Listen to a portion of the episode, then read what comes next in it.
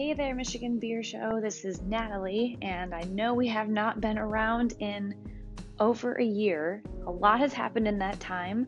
I moved back from California to the great beer city of Grand Rapids, Michigan. Brandon and Caitlin got married in Naples, Florida last year, and they live in Clarkston. And Grant, my husband, and I got married in September. So, a lot of huge life events, a lot of changes. Everyone has new jobs, and I'm freelancing full time now. Just a lot of things happened in the last year plus since we've been together producing content. But we figured if there was ever a time for us to start up again, Oberon Day, which should be a state holiday in Michigan and in the craft beer world, would be an appropriate time.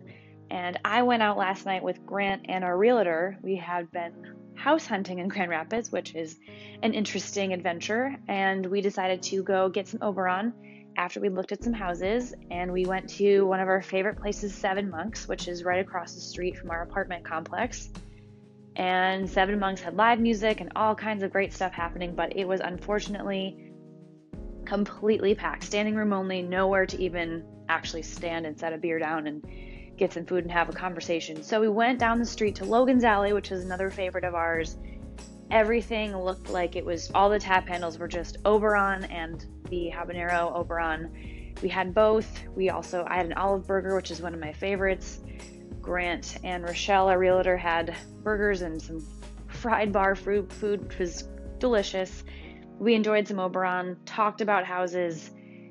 Still are not making any kind of decision yet. We're in the early stages here, but it was a very adult Oberon day, uh, but a lot of fun. And I thought it tasted delicious. And although it still does not feel like spring yet, I saw a little bit of life sprouting in the park yesterday when I took my dog. Oh, by the way, we got a dog, a miniature schnauzer named Walrus. He's a puppy, he's about three months old.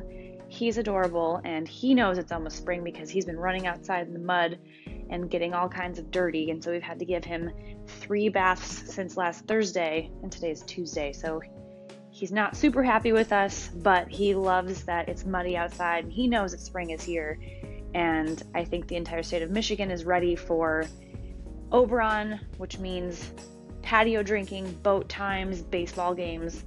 And as Brandon mentioned, opening day for the Tigers is this week. So spring is just around the corner. The calendar says it's spring and it's slowly getting there. So we will see you soon. More to come from the beer show. Stay tuned.